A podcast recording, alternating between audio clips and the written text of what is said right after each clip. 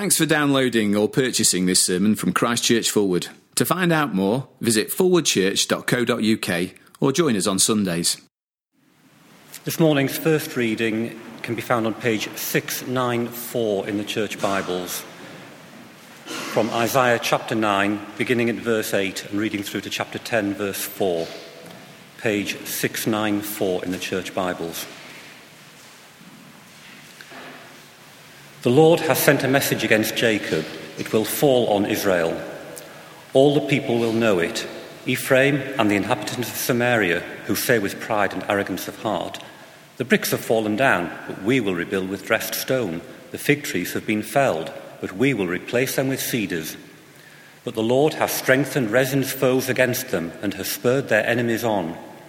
Arameans from the east and Philistines from the west have devoured Israel with open mouth. Yet, for all this, his anger is not turned away, his hand is still upraised. But the people have not returned to him who struck them, nor have they sought the Lord Almighty. So the Lord will cut off from Israel both head and tail, both palm branch and reed in a single day. The elders and prominent men are the head, the prophets who teach lies are the tail. Those who guide this people mislead them, and those who are guided are led astray. Therefore, the Lord will take no pleasure in the young men, nor will he pity the fatherless and widows, for everyone is ungodly and wicked.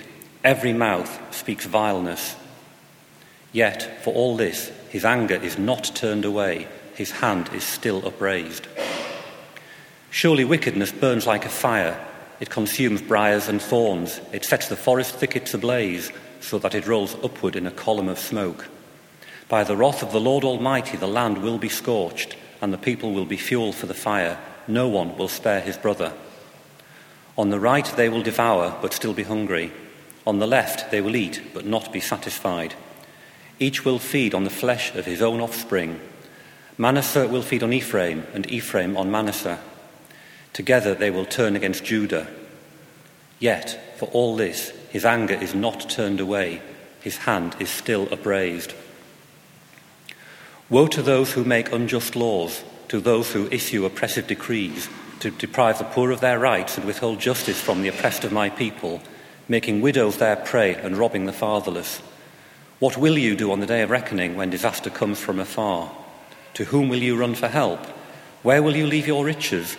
Nothing will remain but to cringe among the captives or fall among the slain. Yet, for all this, his anger is not turned away his hand is still upraised. The second reading can be found on page 1128 in the Church Bibles, reading from the letter to the Romans, chapter 1, and beginning at verse 18. Page 1128.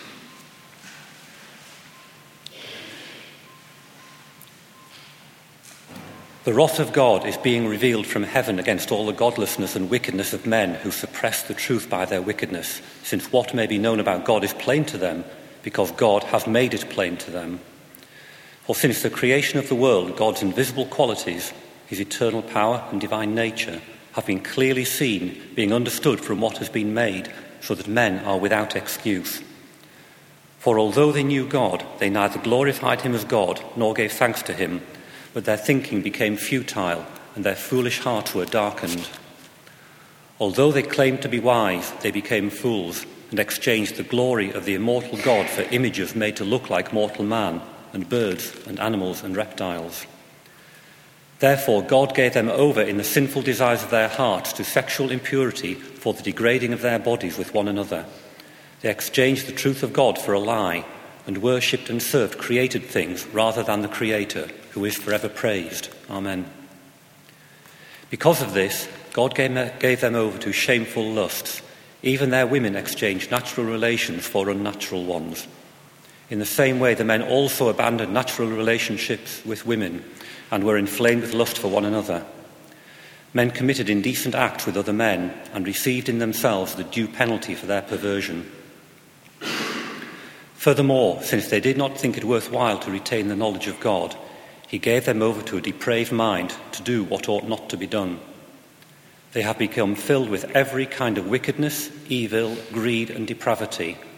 They are full of envy, murder, strife, deceit, and malice. They are gossips, slanderers, God haters, insolent, arrogant, and boastful. They invent ways of doing evil. They disobey their parents. They are senseless, faithless, heartless, ruthless. Although they know God's righteous decree that those who do such things deserve death, they not only continue to do these very things, but also approve of those who practice them. This is the word of the Lord. Thanks be to God.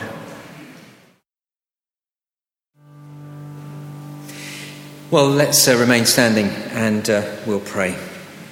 We do indeed want to praise you, O Lord, uh, from the bottom of our hearts that you are who you are, that you are the God who is slow to anger, abounding in love and faithfulness, gracious and compassionate. We thank you that we see that gracious compassion in you, not um, giving us the full force of your anger as we repent because of the Saviour who stands holding forth his wounded hands, scars which ever cry for me, once condemned, but now set free. We pray this morning that we would be even more thrilled and amazed by that death that takes away your wrath. And we pray it in Jesus' name. Amen. Please do sit down.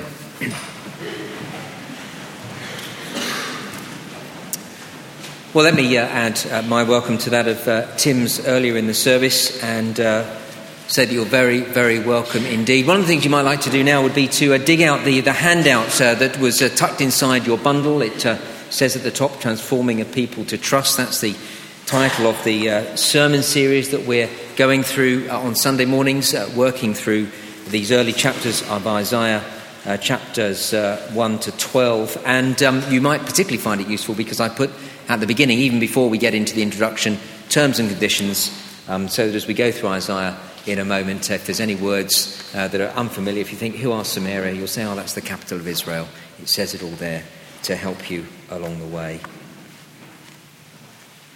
Adlai Stevenson, the 19th century US vice president, once said these words You can tell the size of a man by the size of the thing that makes him mad. The person who gets angry over little things, who flies off the handle at the slightest thing, he says by his definition is a small person. Well, by that definition, and I think it's good, our God is a big person. He doesn't anger easily, as we've just been singing, are words straight from the Bible. He is slow to anger, abounding in love and faithfulness. He doesn't rant and rave at the smallest thing, he doesn't actually rant and rave at all. Uh, but he does get angry, and that's a good thing. We don't want a God who doesn't care about wickedness and evil. He does get angry when he sees those things going on in the world. But um, he is slow to anger. Now, this morning, as we turn to Isaiah chapters 9 and 10, we come face to face with the wrath of God. Uh, by God's wrath, well, I've put it on there under the introduction, uh, a little uh, explanation of what I mean by that anyway. Um, it is his settled, controlled, just, and personal hostility to evil. And because we know that God is slow to anger, uh, we can know that the issues in Isaiah chapter 9 and 10 are very serious indeed. And indeed, when we see the parallels between Israel in Isaiah's day and our own nation today, uh, this should make us sit up and listen and realize that we are in a very serious and indeed precarious state at the moment. Uh, before we turn to Isaiah, come with me to the New Testament book of uh, Romans, if you will, the book that, uh, uh the, the, passage that we had read by David, the second of the two readings. Page 1129 is the reading, is the page number. And the reason we're beginning here is that I think uh, if we get hold of this, it will give us a clear grasp of something that is happening in Isaiah chapters 9 and 10. It will, it will act as something of a backdrop for us before we, we really get into Isaiah 9 and 10. Look with me, page 1128. Look with me, if you will, at Romans chapter 1 and verse 18, where we read, The wrath of God is being revealed from heaven against all the godlessness and wickedness of men who suppress the truth by their wickedness. Now, notice the tense there in those early words God's wrath is being revealed. Now, present tense. Now, in this world, at this moment, God is revealing his wrath against mankind. Now, yes, there is a future judgment to come. Uh, you can read about that in Romans chapter 2, verses 5 and 16, for example. There is a future judgment, but before that day, that final day of judgment, there is another expression of God's wrath, a present judgment of God upon this world. And we see here what it is that provokes God to be angry now and why his wrath is being revealed now. In verse 18, God is angry when men and women suppress the truth about God. Verse 19, since what may be made known about what may be known about God is plain to us, to them, to men and women, because God has made it plain to them. Uh, what uh, Paul is saying here is that we can see what God is really like, and you'll see he goes on to explain in the next verse, in verse 20, we can see what God is really like through creation. Look around. But we don't want to follow God, not that God. And so, he says, we suppress the truth about God. And verse 23, we exchange, we exchange the truth about God, the the truth that God has revealed about himself. We exchange the truth about God for something else. We make other things our gods. And verse 25, we exchange the truth of God for a lie. Now, look, when the world refuses to embrace God's self revelation, his revelation of himself, and when the world makes God out to be something else or makes something else to be God, then God's wrath is revealed against the world. And here's a crucial expression for us this morning. We see how God expresses his wrath today, well, in a number of ways in this passage, but very particularly, may I point you to an expression that comes three times. It comes in verse 24, verse 26, and verse 28. You'll see three times we read, God gave them over. In other rather colloquial words, God simply lets us get on with it. In giving us over, or maybe better, handing us over, God, as it were, withdraws his hand of restraint from us and leaves us to our own devices. That's what happens when a society is determined to ignore God's revelation and do its own thing. God hands them over. It's what a parent sometimes decides to do with a wayward child. Uh, you've rebuked them, you've talked to them, you've cried over them, you've done everything you can to bring them to their senses, and in the end, you just have to let them get on with it. It breaks your heart, but you have to let them go. And even as you do it, you know it's a risky strategy because without you there to restrain them, you know they may well make even a bigger mess of their lives.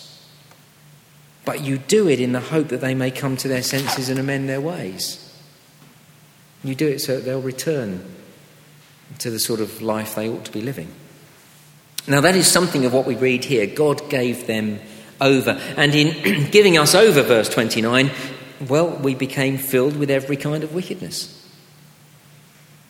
That is the, the present wrath of God. And that is something of what is being described in Isaiah's, Isaiah chapters 9 and 10. So uh, turn with me, with that backdrop in mind, to Isaiah chapter 9 and page uh, 694. Page 694 is the page number, the first of the two readings that David read for us earlier. Now we can see that this section, indeed you may have heard it as it was being read, we can see this section is all about the wrath of God by looking at the refrain that comes through this section. And the refrain comes first in chapter 9, verse 12.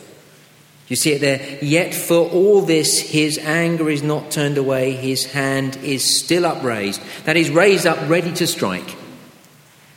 Exactly the same phrase is repeated at the end of uh, verse 17, uh, verse 21, and chapter 10, verse 4. And so that refrain marks out for us four clear sections, each one talking about the judgment of God, the wrath of God being revealed now in the present.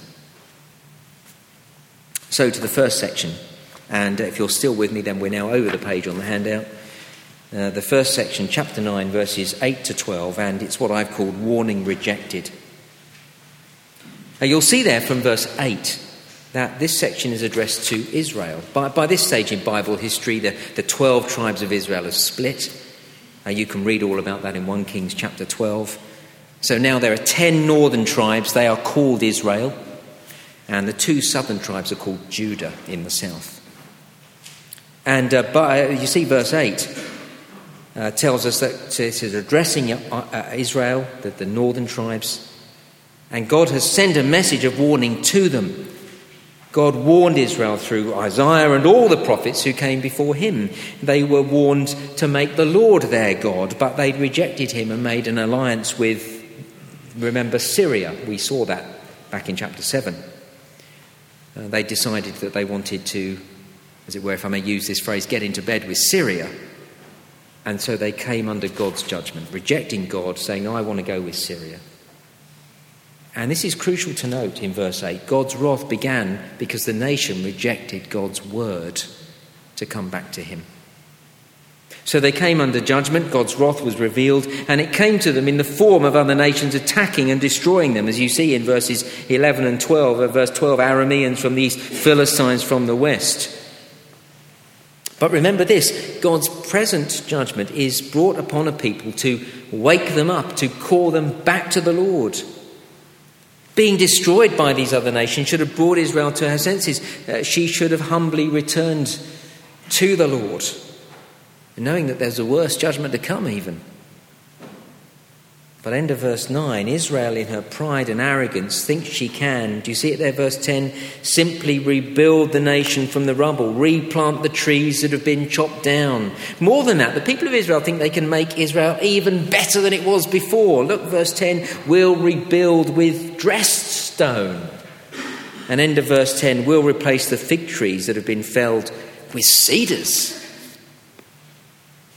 You see what's going on then in this first section? God has brought Israel under judgment for rejecting his gracious warning to them. He called them to return, but they wouldn't listen. And so, verse 11, it was the Lord Himself who gave strength to their enemies. More than that, it was the Lord Himself who spurred their enemies on to attack them, verse 12, and to devour them. But rather than allow that to humble them and to turn them back to the Lord, in pride and arrogant optimism, verse 9, they reckon they could just rebuild the land and make it even better than it was before.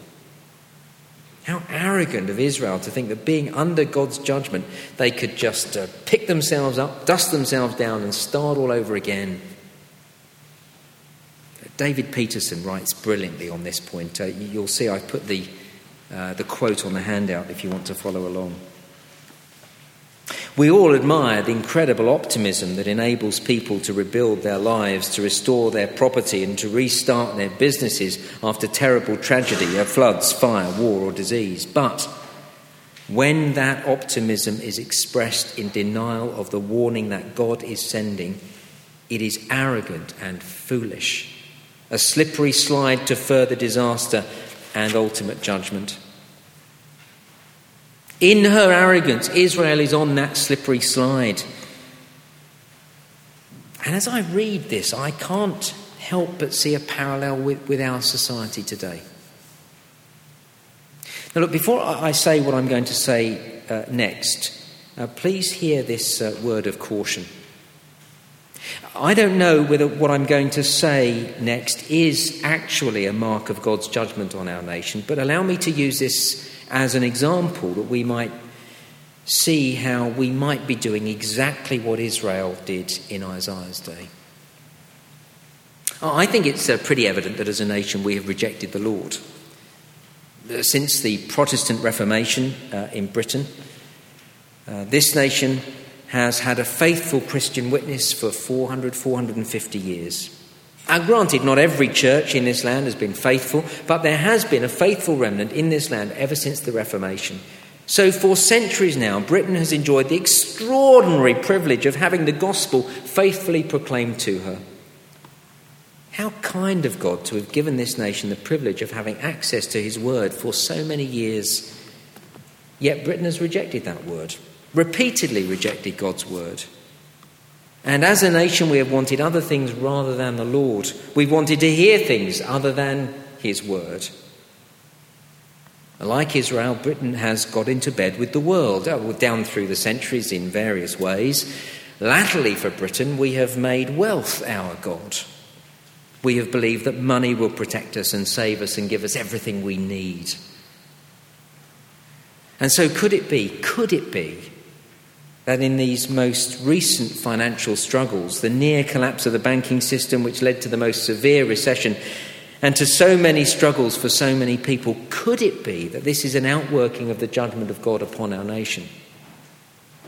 Could it be that these hard times have been brought upon us to show us that wealth is not the place to put our trust? To show us that money is a terrible master because it controls our hearts and rules us and promises so much but can never deliver what we really need. It, it can't be trusted. Could it be that the Lord, in his kindness, has brought upon us this time of judgment to call us as a nation back to himself, to warn us that there is worse to come in the final judgment? So repent now.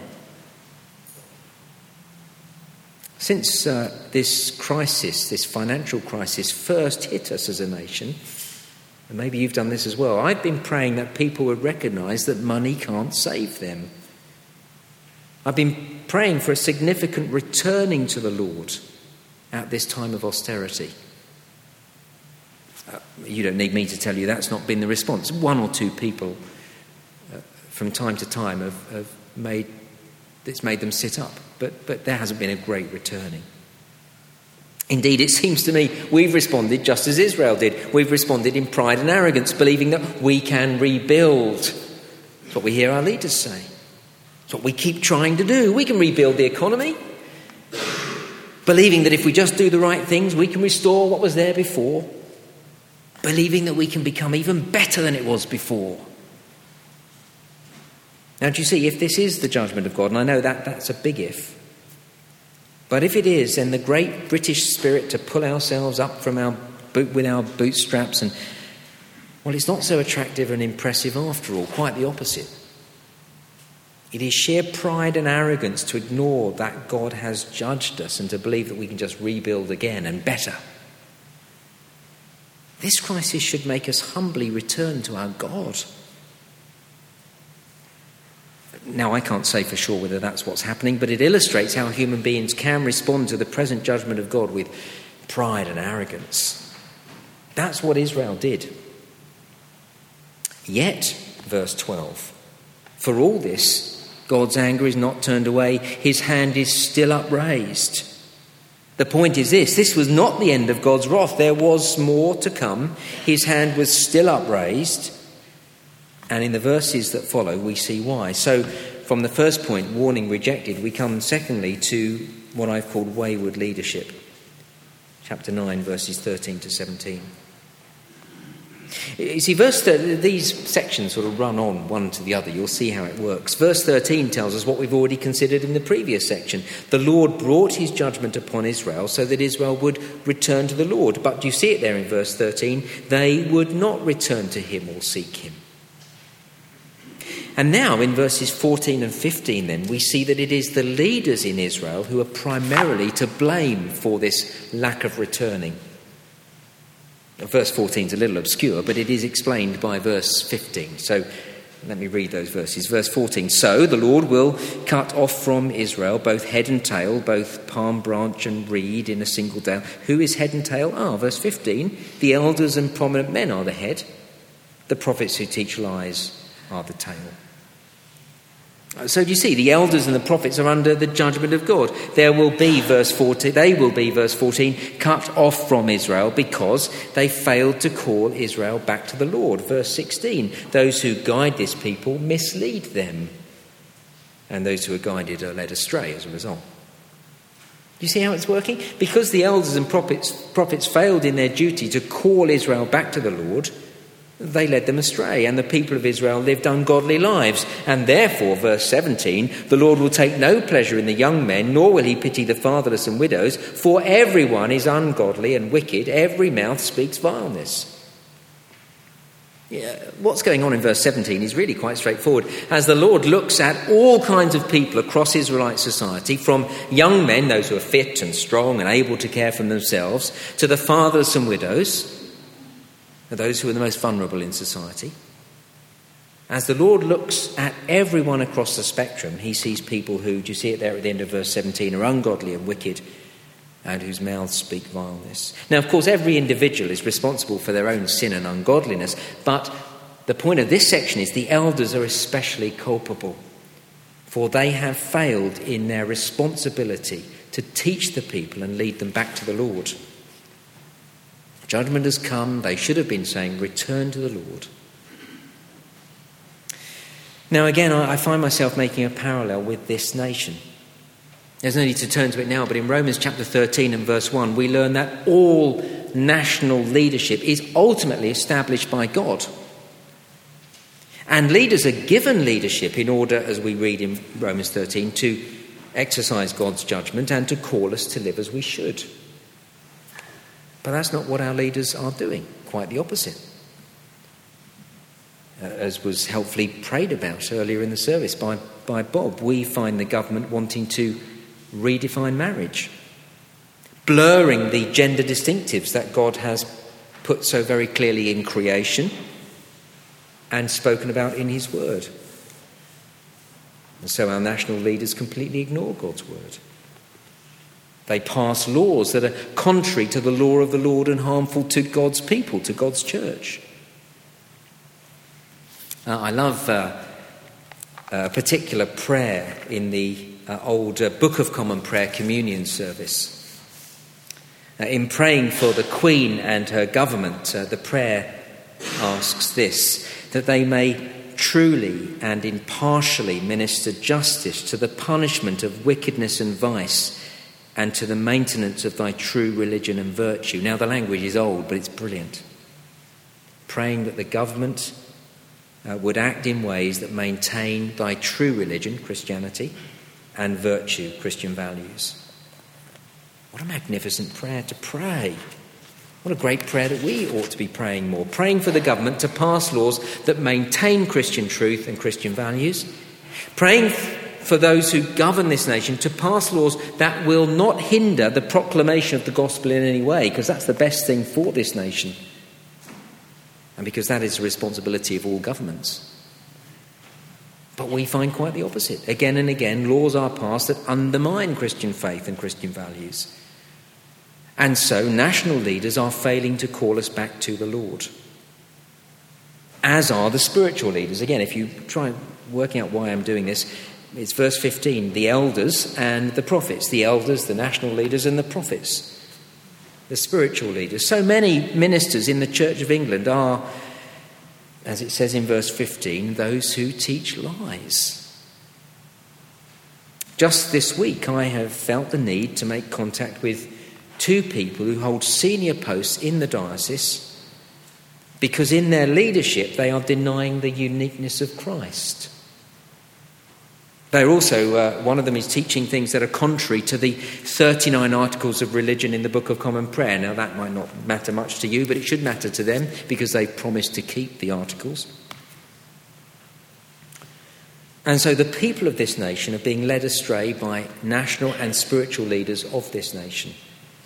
The very ones who should be calling people back to the Lord are failing horribly in the task. And the result is that wherever the Lord looks, as it says in verse 17, there is ungodly, wicked behaviour in this nation. Now, that's what was happening in Israel, and it resulted in the nation coming under the wrath of God, his wrath being revealed against national and spiritual leaders. But there was more in Israel that caused the Lord to be angry. End of verse 17. Yet for all this, God's anger is still not turned away. The Lord's hand is still upraised, ready to strike against Israel. And that leads us to the next section, number three wickedness rife, verses 18 to 21. Now, in verse 18, we see how wickedness in Israel has spread like wildfire. Verse 18 Surely wickedness burns like a fire. It consumes briars and thorns. It sets the forest thickets ablaze so that it rolls upward in a column of smoke. Again, you'll see how it leads on from the previous section. It is the consequence of the previous section. As the leaders failed to call people back to follow the Lord, so we saw how the people's lives were ungodly and wicked. End of verse 17. Now we see how wickedness, when not checked by the word of the Lord, spreads like wildfire, verse, verse 18. But as we read on, there's something more as well. Look at verse 19. By the wrath of the Lord Almighty, the land will be scorched and the people will be fuel for the fire. Now, look, this is crucial, I think. The language in verse 19 is very similar to the language of verse 18. It's the language of fire spreading uncontrollably in the, in, in the language of verse 18. Now, verse 18 describes how wickedness spreads like wildfire. Verse 19 describes the wrath of God spreading and scorching the land. And I want to suggest that those are not two things, but they are one thing from two perspectives. This is Romans chapter 1. As the Lord in his wrath withdraws his restraining hand, so wickedness goes unchecked. That's verse 19. Yeah, the land is being scorched because the Lord is withdrawing his restraining hand, and verse 18, people are just doing whatever they want. Society is becoming more and more wicked. As the Lord's wrath is being revealed, he is letting them get on with it. And then what you have, well, dog eat dog, end of verse 19. No one will spare his brother. On the right they will devour but still be hungry. On the left they will eat but not be satisfied. Each will feed on the flesh of his own offspring. Manasseh will feed on Ephraim, and Ephraim on Manasseh. Together they will turn against Judah.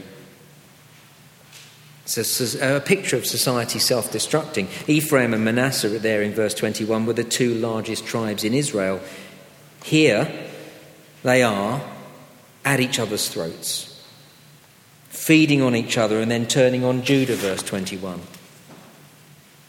And again, it is frightening to see how this describes our own society.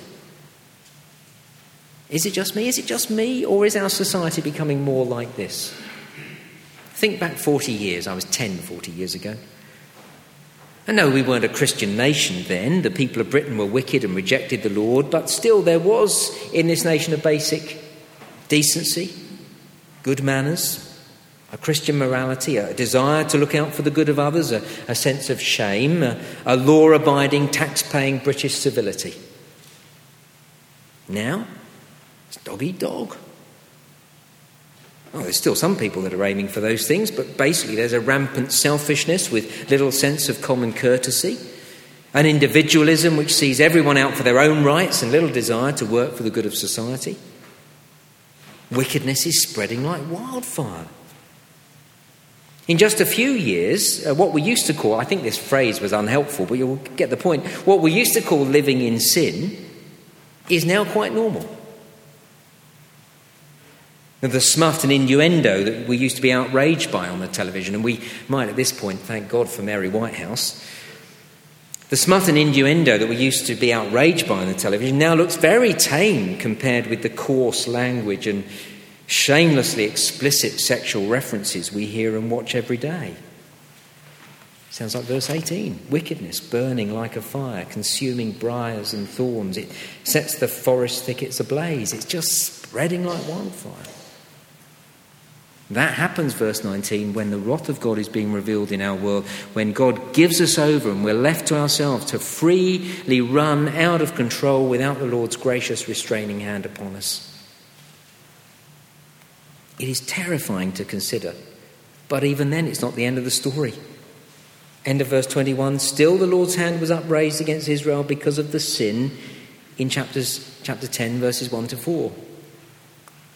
And that brings us, fourthly, to woeful justice.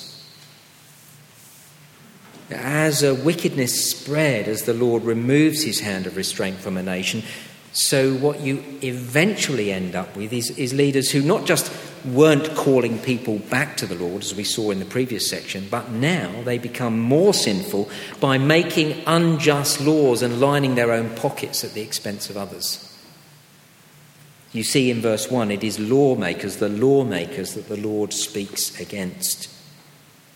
He speaks against those who pass laws that do not care for the vulnerable in society. They pass laws, that verse 2, deprive the poor of their rights and withhold justice from the oppressed, making widows their prey and robbing the fatherless. Now, look, God is for the most vulnerable in society. His law tells us to care for the poor, the alien, the fatherless, the widow. He doesn't show favouritism or accept bribes or pervert justice. Uh, again, I've put some references on the handout uh, to that end. God's law reflects his character. He is for the fatherless and the widow. He wants to protect the marginalised. And so he hates it when those in leadership take advantage of the most needy in society, when they don't legislate to protect the most vulnerable.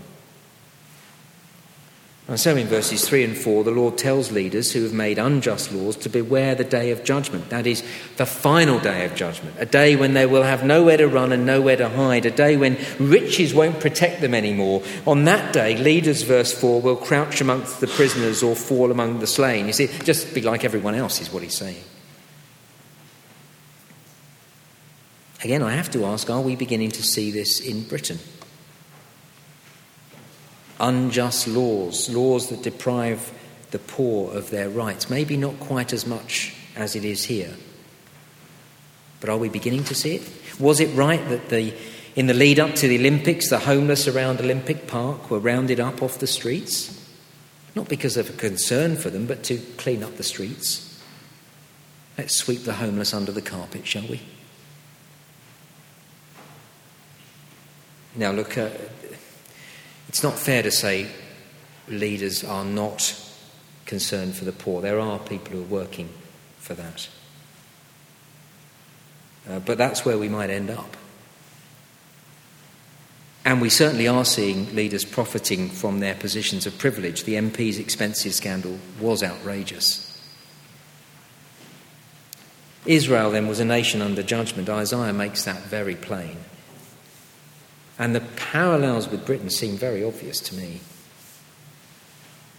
Now, we read in the book of Romans that God's wrath is being revealed now against godless and wicked people who suppress the truth. And so it is very clear to me what our nation needs. It needs the Lord Jesus. Our nation needs the, the promised child that we saw last week. Isaiah chapter 9, verse 6. To us a child is given, a son is given. We need him because he is the only one who, who has ever lived a life that does not provoke the wrath of God. He is the only one who always obeyed God's law. He is, in a phrase, the only one who's lived a life that is the antithesis of these verses. Not a life of pride and arrogance, but he humbled himself, humbling himself even to death upon a cross. In leadership, he is the only one who never led people astray. He always taught people to return to the Lord, teaching us to live as we should. He, he was concerned for the vulnerable, the oppressed, and the marginalized. And because he lived the perfect life, he could be the one to take the judgment of God upon himself. And so on the cross, he cried out the words of God forsakenness. And because he lived the perfect life and died the perfect death, he can promise a perfect new society in the new heavens and the new earth that the book of Isaiah is pointing towards. A new and perfect society, that is, as we saw in chapter 9, verse 7, established and upheld by justice and righteousness.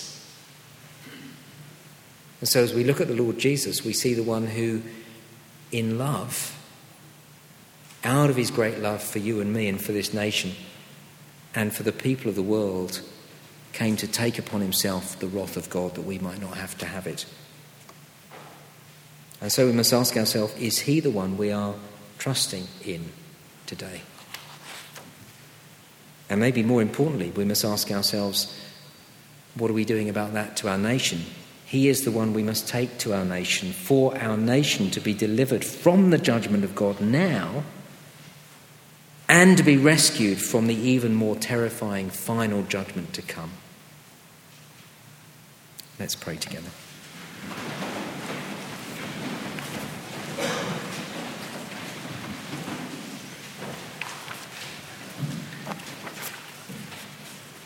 As we uh, pray, let me ask you to take up your service order, the, um, the buff coloured service order again. We've deliberately left uh, our time of confession uh, to now so that we can respond to God's word. And I'm going to leave a moment of silence for us to think how we individually have failed in the ways that we've been thinking uh, just now, but also for us to think corporately, to identify with the nation that as we confess our sin in the words here, we'll do it, as it were, knowing that we are part of the problem with the nation.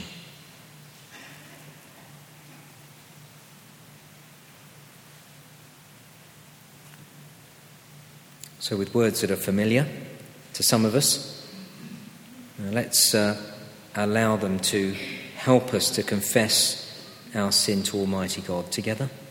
Almighty and most merciful Father, we have erred and strayed from your ways like lost sheep.